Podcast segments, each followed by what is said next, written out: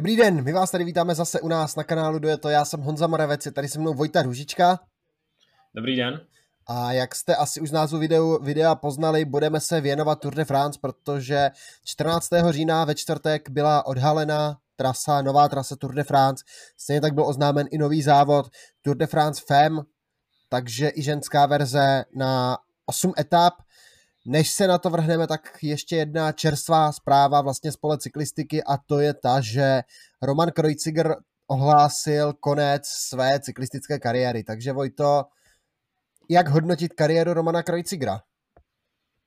Tak Roman Kreuziger asi se nebojím říct, že to byl nejúspěšnější český závodník na silnici, možná i v historii, takže eh, zkrátka loučí se velký závodník, drží spoustu českých rekordů, asi ten nejznámější bude rekordní umístění eh, na Tour de France eh, z českých závodníků, z jeho páté místo z roku 2013. Takže Roman Kreuziger zkrátka odchází ty poslední roky, už jsme o něm příliš neslyšeli, závodil za tým Gazprom, ale zkrátka loučí se jako velký závodník a ten důvodem byl i zdravotním problémem, protože zkrátka Roman Kreuziger zmiňoval, že s tím vyšujícím se věkem ty zdravotní problémy přibývaly a že tak pro ně bylo jednodušší zkrátka ukončit kariéru, takže Uh, druhý český závodník po Petru Vakačovi, který v krátkém době ukončil kariéru nebo oznámil ukončení kariéry, takže se budeme muset zvyknout na nová jména v české cyklistice ale myslím si, že česká cyklistika může hledět do toho budoucna, protože těch talentů je docela dost.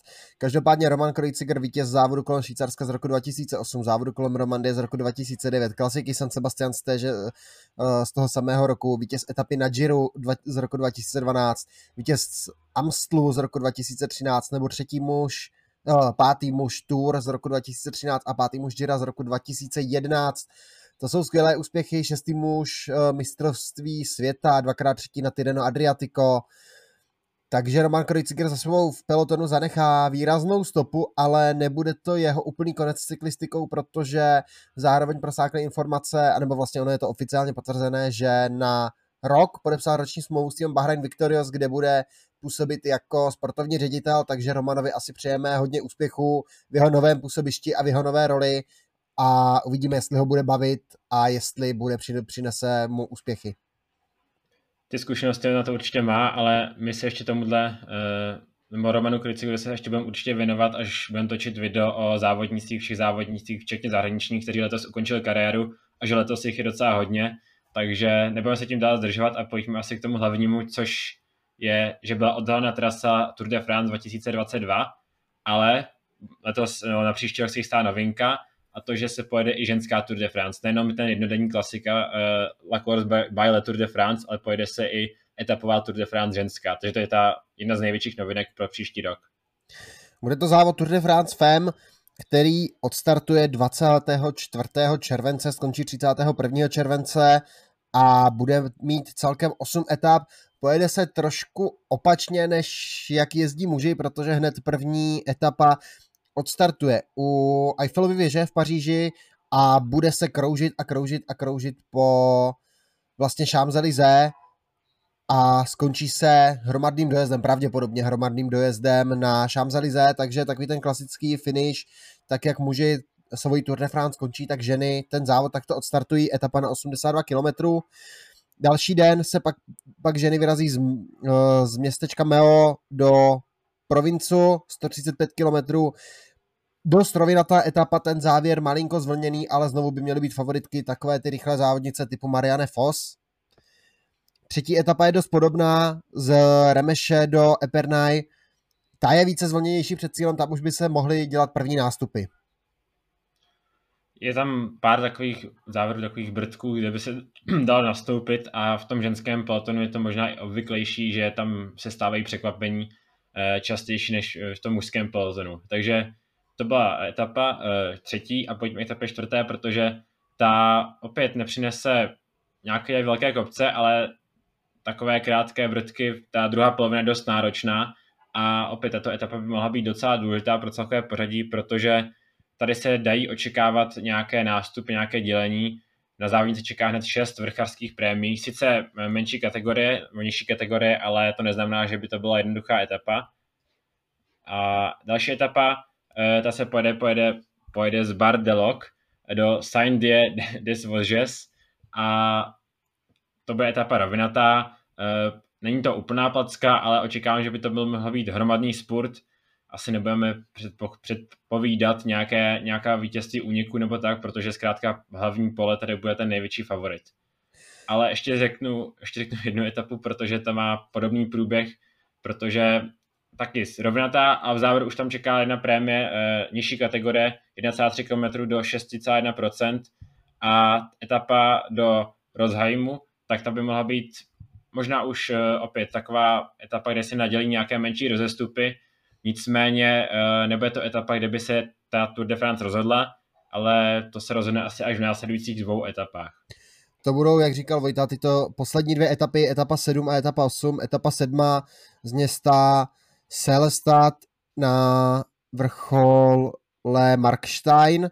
Předtím je tam stoupání Grand Ballon do nadmořské výšky 1336 metrů, 13,5 km do 6,7%, pak teda finish po nějakých takových 7 kilometrech v takovém lehčím sjezdu, takže to bude první velká etapa, která může pořádně zamíchat karty a ukáže, kdo, která závodnice si do závěru pošetřila nejvíce sil. A rozhodující bude etapa číslo 8 z města Lour na La Super Blanche de Bel, La Super Planche de Belfi, takže stoupání, které uvidíme i na té mužské trase, dostaneme se k tomu a bude to ten dojezd na planinu krásných dívek a nebude to ten třeba z té časovky v roce 2020, kdy tam tady Pogačar deklasoval Primože Rogliče a oblékl si žlutý trikot, ale bude to ten finish z roku 2019 Tour de France, kdy se bude finišovat až úplně nahoře na té šetolině a bude to ten vrchol, ta královská etapa, která dá definitivní tečku za tím ženským závodem. Eh, spousta žen, žen, žen profesionálních to hodně kvitovala to, nebo byla nadšená z toho na, eh, rozhodnutí právě, že ženská Tour de France se objeví. Christian Pridom byl trochu kritizován, že ta Tour de France nebyla už letos, ale uh, alespoň v tom dalším roce asi to, co muselo někdy nastat, protože máme tu ženské Giro, máme tu spoustu slavných, nebo obdob těch slavných mužských jednorázovek, je ta Tour de France ženská musela jednou nastat a v roce 2022 to bude velká premiéra, a uvidíme, kdo se stane tedy první ženskou vítězkou Tour de France, kdo naváže na tu uh, více než nějakou 120 letou historii mužské Tour de France. Takže uh, pojďme ale asi k té, tomu, té trase mužského závodu, protože ta jsme se shodli s Honzou, že se nám letos docela líbí. Jak jsme byli třeba kritičtí k té trase, to je letošní Tour de France, uh, tak ta Tour de France 2022 nám připadá dost zajímavá. Všechno začne v Dánsku, Grand, Grand Depart bude, host, bude hostit Kodaň, která odstartuje celý závod 13-kilometrovou individuální časovkou. Ta rozdá první karty na těch 13 kilometrech, určitě se tam bude dát udělat nějaký časy rozestup a budeme poprvé vidět, jak na tom vlastně, kteří favoriti jsou, kdo si odnese jaký, nějaký náskok, kdo jako první si obleče žlutý trikot. Pak další dvě etapy v Dánsku, asi se není čemu divit, to budou obě etapy rovinaté, takže etapa 2 z Roskilde do Nyborgu, etapa 3 z Velie do uh, Senderborgu, obě dvě 199, potažmo 182 km rovina a tam to bude pravděpodobně o sprinterech, je to Dánsko, takže tam může fouknout někde podél moře, uvidíme, uvidíme, co přinesou tyto etapy to byla vlastně ta část, kterou už jsme znali dlouho, to teďka ne, se neobjevila žádná novinka, že ten Grand Depart v Kodani a ty následující dvě etapy jsme očekávali, jak budou vypadat, ale to, co jsme nevěděli, byly vlastně těch zbývající etapy, protože po těchto třech etapách v Dánsku nejde samozřejmě volný den, aby se závodníci mohli přesunout, eh, aby byl zkrátka čas na přesun. Ten volný den stráví v Lille a 5. července pak odstartuje první etapa ve Francii, odstartuje se v Dunkirku a pojede se do Calais, bude to opět etapa rovinatá eh, na 172 km a mohla by to být etapa opět, kde to ovlivní vítr, zkrátka pojede se po, podél moře, takže eh, to bylo pro mě takové zajímavé odstartování té francouzské Tour de France, ale pak už něco zajímavějšího přijde v té etapě páté, protože se vrátí na Tour de France kostky. Pro mě ale ta etapa číslo 5 možná největším zklamáním celé Tour de France, protože etapa z Lille do Arenbergu, když jsem to viděl, tak si říkám, jo, super, Arenberský les, ale ona se jede na Portu Einaut, takže jenom k vesničce, která se jmenuje Arenberg, ne do Arenberského lesa, bohužel, a bude celkem 11 dlážděných sektorů, ale žádný z nich není z těch, není z těch úplně ikonických z trasy Paříž-Roubaix. Některé se na té trase vyskytují, ale žádné Monsan Pevel, žádné Champagne Pevel, žádný Carrefour del Arbor, žádný Arenberský les, samé menší, méně významné sektory a já jsem trošičku skeptický tady k té etapě. Čekal jsem asi trošičku víc, když bylo avizováno, když se predikovalo, že by se mohly objevit kostky, tak jsem čekal asi trošku větší řežbu. Uh, většin, většina těch úseků se na, na trase paříž roubaix vůbec nenachází, takže jsou to většinou neznámé úseky, ale všechny z nich jsou tříhvězdičkové, takže ne, že by to bylo úplně jednoduché. A pro klasikáře, eh, kteří na paříž roubaix tradičně by to nemusel být úplně velký oříšek, nicméně pro ty vrchaře třeba, kteří váží kolem 60 kg, tak to by mohlo být docela zajímavé, jak se s tím po, po, popasují.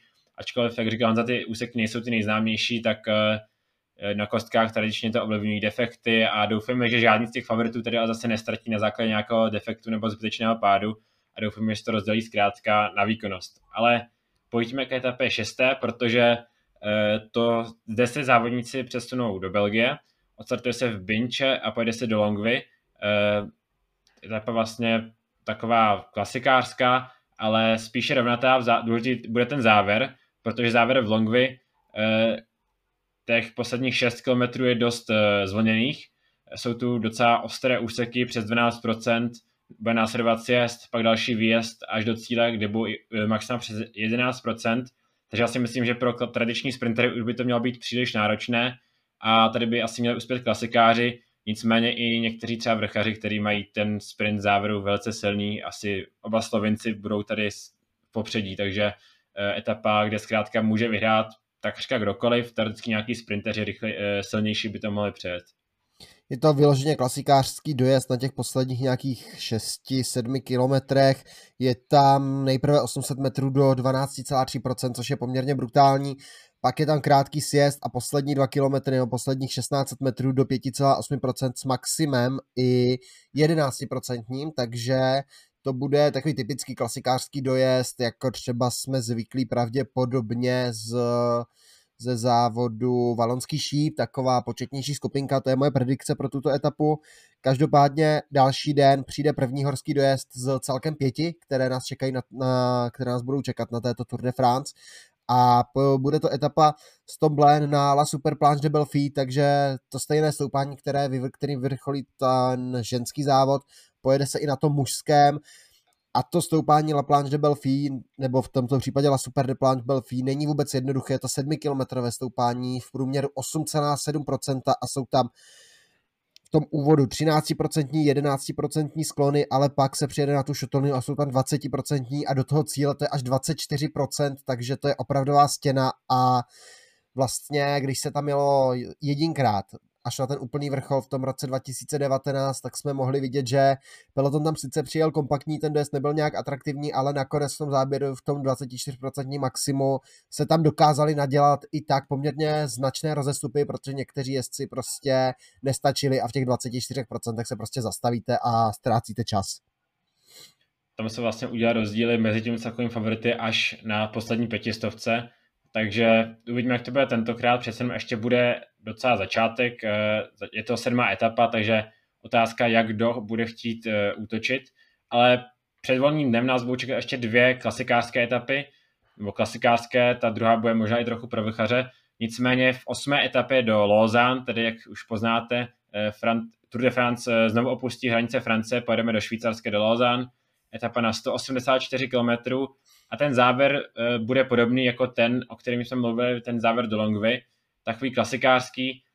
Uh, poslední 4 km budou hodně zvolněné, budou tam i maxima přes 12%, takže opět klasikáři, potažmo rychlí sprinteři, uh, potažmo silnější sprinteři nebo rychlí vrchaři, zkrátka hodně široký okruh favoritů. Ale ještě zajímavější pro mě bude ta etapa devátá, protože se pojede na 183 km, a čekají nás to už některé větší, eh, čekají nás to některé větší nebo vyšší vrchařské prémie, eh, konkrétně tři. A jsem zvědavý, jak tam můžou si, jak se s tím tím poradí závodníci, nebo kdo vůbec může být favoritem v této etapě, protože eh, znovu se vrátíme do Francie a bude to mezi, já bych asi typoval únik, ale mezi těmi celkovými favority moc velké útoky asi neočekávám, bude to poslední etapa před volným dnem, prvním volným dnem, takže ještě do Paříže bude daleko, takže tady asi bych typoval únik. Závodníci vlastně vyrazí z města Eagle, kde se mělo konat mistrovství světa v cyklistice v loňském roce, ale kvůli pandemii covidu bylo přesunuto do Imoly, tak Eagle bude hostit alespoň Tour de France. Závodníci obkrouží, udělají takový okruh kolem Eagle, přes stoupání Col des Moses a Col, Col de la Croix se vrátí do Eagle a pak přes stoupání Pas de Morgins, které je nějak, které vrcholí 10 km před cílem, se vrátí do Francie a budou finišovat na takovém kratším stoupání Châtel Sportes du Soleil a ta etapa jako vrchol prvního týdne by mohla být hodně, hodně zajímavá, je hodně nečitelná, hodně může se tam stát spoustu věcí, nějaký tým to může rozjet, někdo tam může mít horší den a tady už se dá nabrat zase nějaká větší ztráta. Každopádně hned po volném dnu závodníci neodpočnou, etapa z Morzín do Mežev, 148 km, ale do Mežev je to 21-kilometrové stoupání, které je sice není tak prudké, ale je hodně táhlé a jsou tam pasáže s průměrným sklonem i 6-7%, kolem těch 5-6% to bude v průměru to celé stoupání do Mežev na těch 21 kilometrů. Vlastně do Mežev se jezdí docela často, nebo párkrát se už jelo v historii Tour de France, to bylo celé město, nicméně toto stoupání je tuším, že i novinkou, že se prakticky toto stoupání nejelo a asi nečekám nějaké velké rozestupy, zkrátka je to, jsou tam pasáže, kdy se jde do 3% dlouho, to těch 21 km je trochu zavádějící, zavádějících, nicméně na rozjezd do toho druhého týdne to bude hodně ostrá zkouška a někdo tady může mít eh, horší den po, po tom volném dnu. Nicméně etapa 11. to bude asi to, na co budou všichni čekat v tom druhém týdnu, etapa z Albert, Albertville do Col du Granon, Granon na 149 km. Eh, bude to etapa, kde se pojede, kde bude rozhodovat nadmorská výška, protože nejprve se pojede stoupání, z těch větších stoupání se pojede uh, Laquets du Montvernier, to je stoupání třetí kategorie, ale je to jedno z těch nejhezčích stoupání, nejhezčích stoupání, co se na Tour de France jezdí, takové krátké stoupání, které má ty točité harpiny, takže uh, to bude spíše scénické stoupání, Nicméně tam, kde se Tour de France poté asi může rozhodovat, no budou to klíčové úseky pro celou Tour de France, tak to bude nejprve stoupání Col du Telegraph, a poté už to přijde Col du Galibier, stoupání 2642 eh, metrů nad mořem bude vrchol, 1,7 eh, km a 6,9% jedno z nej, nejkonečnějších stoupání celé Tour de France. Bude následovat sjezd a výjezd na stoupání, které se pojede popr- teprve po druhé v historii a poprvé se to bude končit stoupání Col du Granon, 1,3 km a 9,2%. Vidíte, že ty čísla hovoří za, za vše, že to je zkrátka náročné stoupání a opět bude se končit na nadmořské výšce 2413 metrů nad mořem, takže etapa jedna z, a možná jedna z těch královských, nevím jestli úplně královská, a jedna z těch nejdůležitějších etap celé Tour de France.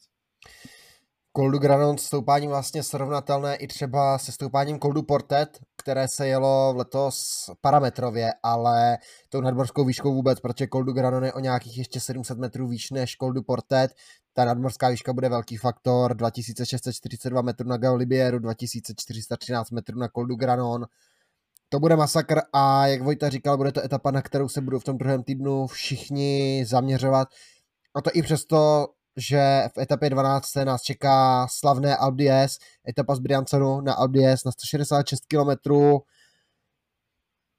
Začne se znovu přejezdem Galibieru, hnedka z Brianconu, takhle zostrá na Galibier znovu, pak se, pak se klesne přes Telegraf dolů, vystoupá se na Col de la Croix de Fer, také stoupání poměrně známé z historie Tour de France, 29 km, 5,2%, a pak další sjezd a na Albies 13,8 km, 8,1%. Tady ty dvě etapy takhle po sobě, to bude pecka, to bude cyklistické, to bude cyklistické nebe, tady si to všichni fanoušci užijí, to bude ta pravá horská cyklistika, nejprve Telegraf, Galibier, Col du Granon, poté znovu Galibier, Col de la Croix de Fer, Albies, to bude pecka ten druhý týden odstartuje opravdu, nebo ty první tři etapy v tom druhém týdnu budou pro Tour de France velice důležité. Nicméně ten zbytek toho druhého týdne už bude o něco volnější, ačkoliv je to také v uvozovkách. Etapa 13. do San Etienne bude rovnatá, nebude to ten dojezd do San Etienne, který pamatujeme z roku 2019, kdy tam bylo hodně těch klasikářských stoupání, které by to měl být hromadný sprint.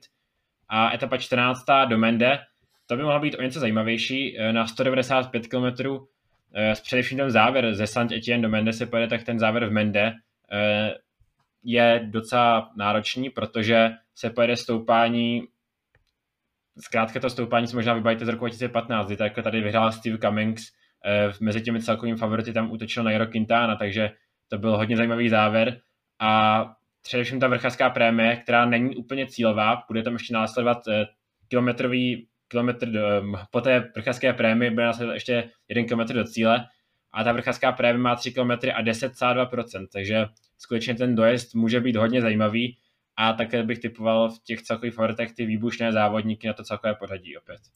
Určitě se tady dají zase nahnat nějaké sekundy na své soupeře. Navíc, když druhý týden skončí etapa 15. z Rodes do Carcassonne a bude to, tady to bude etapa sprinterská, která zakončí ten vlastně, ten vlastně druhý týden, aby si závodníci asi odpočali, protože těch hor budou mít až, až budou jich mít plné zuby. To určitě, ale pak e, teda nejde druhý volný den e, v Carcassonne 18. července, ale 16. července se tedy to závodní, e, z 19. července se to závodníci pustí znovu. E, pojede se teda 16. etapa z Carcassonne do Foix na 179 km. Pro mě asi etapa jednoznačně pro únik. Ta stoupání, co se nachází na trase, nejsou jednoduchá pojede se 1,2 stoupání v druhé polovině etapy, která budou mít eh, přes okolo 10 km a nejsou vůbec, eh, nejsou vůbec mírná, takže to budou stoupání, kde se může ten peloton rozdělit.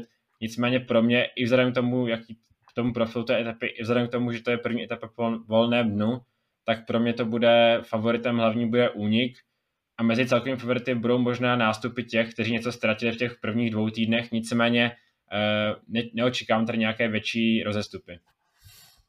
Protože hned další den přijde další etapa ze Sengodán na Peyragut, 130 km, na trase celkem čtyři vrchařské, eh, čtyři vrchařské prémie. Kolde Aspin tímto odstartuje pak uh, Anžikan, AZ a Peyragut. To cílové stoupání Peyragut 8 km, 7,8%, nic jednoduchého předtím. Uh, předtím AZ 10,7 km, 6,8%, uh, Anžikan 8,2 km, 5,1%, Aspen 12 km, 6,5%, takže rozhodně nic jednoduchého, bude to další etapa pro ty jezdce celkové pořadí a navíc to je etapa krátká a tady, ty, tady ta čtyři těžká stoupání jsou namačkaná v druhé, polo, v druhé polovině té trasy, takže tady je to vlastně to pro ten třetí týden je na co se těšit. To stoupání Peyragut se nejel často v minulosti Tour de France, ale jelo se v posledních, eh, posledních deseti letech se jelo několikrát Eh, v roce 2017 naposledy eh, tady zvítězil, pokud se nepletu, Roman Bardet, do žlutého šel Fabio Aru, nicméně bylo to trochu jiný, jiný výjezd na Peyragut, než, budeme, už uvidíme letos, tenkrát se jelo pouze ta prudká závěrečná část, po, kde zkrátka ztratil Chris Froome ten žlutý trikot a do něj šel Fabio Aru, ale letos se pojede z jiné strany, pojede se další část stoupání, ne ta vyloženě prudká část a ta část je to další, bude to skutečně docela náročné stoupání, ale především celý den bude náročný, nejen to uh, poslední stoupání. Takže já jsem zvědavý, jak tato etapa uh, bude vypadat, ale myslím si, že závodníci se ještě budou šetřit uh, kvůli tomu, co přijde o den později, protože v etapě 18. Do, na 143 km z Durt do, se pojede, nebo bude se končit na stoupání Huatakam, takže uh, zkrátka stoupání, které se taky neza, nezařazoval do, do itineráře Tour de France tak často, nicméně když už v tom itineráři bylo, tak bylo jedno z nejdůležitějších stoupání v tom ročníku. Naposledy se na Otaka jelo v roce 2014, což už je docela dávno, byla to 18. etapa, kterou tehdy vyhrál Vincenzo Nibali a korunoval tím vlastně ten svůj žlutý trikot v tom roce 2014. Letos je to také poslední horská etapa, na cestě se závodníci ještě překonají uh, další jedno z, jedno z těch legendárních stoupání, to bude Obisk, který je na polovině trasy.